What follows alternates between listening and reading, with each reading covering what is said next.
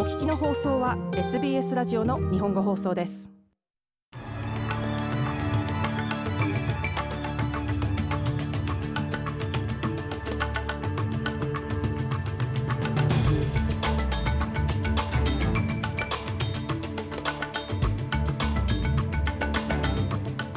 にがつじゅうごにち水曜日、午後のニュースをシドニーから大場恵美がお届けします。オーストラリア準備銀行の総裁が一連の利上げについて議会で質疑に答えました。バヌアツの首相がオーストラリアを訪問中です。そしてスポーツ、クリケット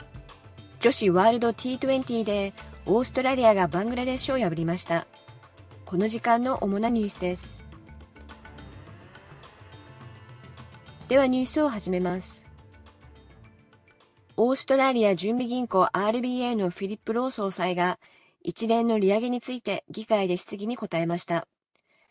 アールビーエー は先週、インフレ対策としてきゅうかいめの利上げを行い、政策金利のオフィシャルキャッシュレートをにじゅうごベーシスポイント引き上げ さんてんさんごパーセント としました。これはじゅうねんぶりの高水準です。中央銀行はじゅうにがつしはんきに年率 ななてんはちパーセント 上昇したインフレに対抗するため、さらなる利上げを見込んでいます。ロー総裁は準備銀行の仕事はインフレ率が下がり続けるようにすることだと主張しています。The, uh, the decision making really is, um, around the, the center point is the inflation target and the inflation outcomes. I mean, inflation at the moment, seven point eight percent. 意思決定の中心はインフレターゲットとインフレの成果です。現在のインフレ率 ななてんはちパーセント は高すぎであり、下げなければなりません。毎月インフレのデータ、労働市場のデータ、家計消費の動向、世界経済の動向を見て判断しています。フィリップ・ロー総裁でした。次のニュースです。本日キャンベラで Parliamentary Friends of Melanoma and Skin Cancer Awareness Group が発足し、国会議員らが皮膚の健康への警戒を呼びかけています。キャンサーカウンセルオーストラリアによると、スキンチェックは早期のメラノーマやその他の危険な皮膚がんを発見するのに役立つといいます。オーストラリア保健福祉研究所はにせんにじゅうにねんに新たに診断されたがんのうち、皮膚がんが じゅういちパーセント を占めたと推定しています。ジェイソン・クレア教育相は、自分自身の皮膚の健康に積極的に取り組むことが極めて重要であると述べています。ここ数年、多くの人が自分の肌をチェックすることを先延ばしにしてきました。COVIDのせいもありますが、多くの人が皮膚がんを患ったままです。ですから私たちは今日、全国のオーストラリア人に、かかりつけの医師にスキンチェックを受けるよう呼びかけたいのです。ジェイソン・クレア教育相でした。次のニュースです。アンソニー・アルバニージー首相は太平洋島しょ国との安全保障協定締結から数ヶ月を経て、バヌアツの首相を国会議事堂に迎え入れました。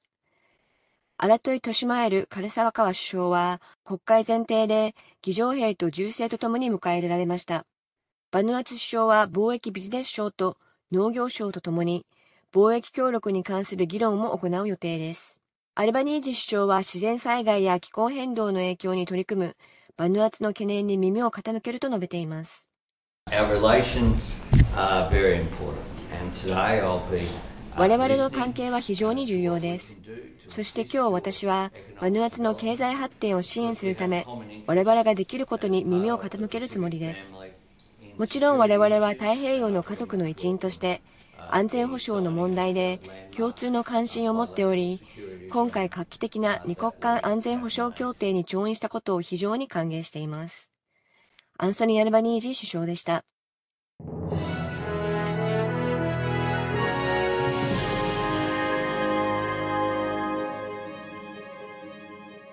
ニュースを続けます。ニューサーズウェルス州のすべての選挙区で、新しい駅と古い駅の格差をなくすため、鉄道駅をより利用しやすくすることを求める声が上がっています。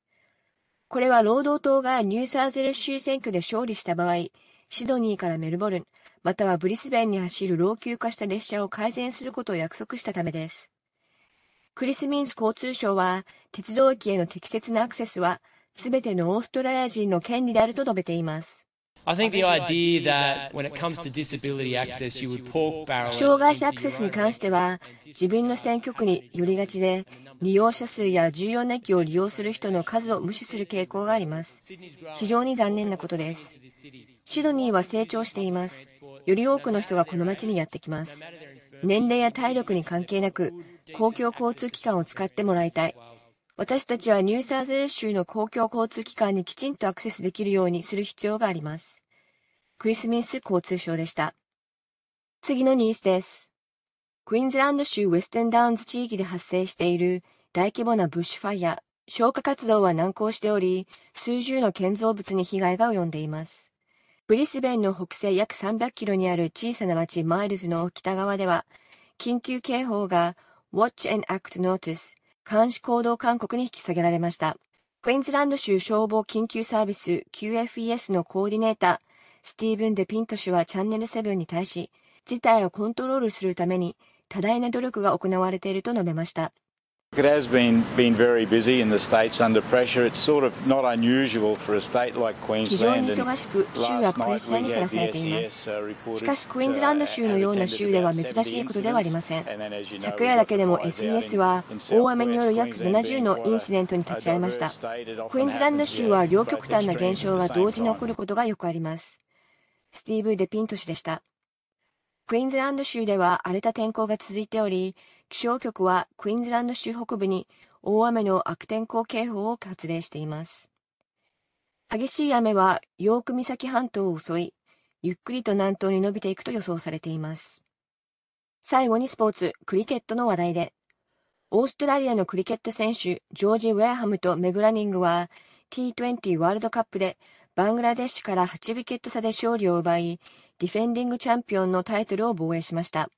十字靭帯 エーシーエル の怪我により、約じゅうろっかげつかん休養していたウェハムはさんたいにじゅうを記録し、オーストラリアの無敗記録を維持することに貢献しました。オーストラリアは今週末にスリランカと対戦する予定です。以上、にがつじゅうごにち午後のニュースでした。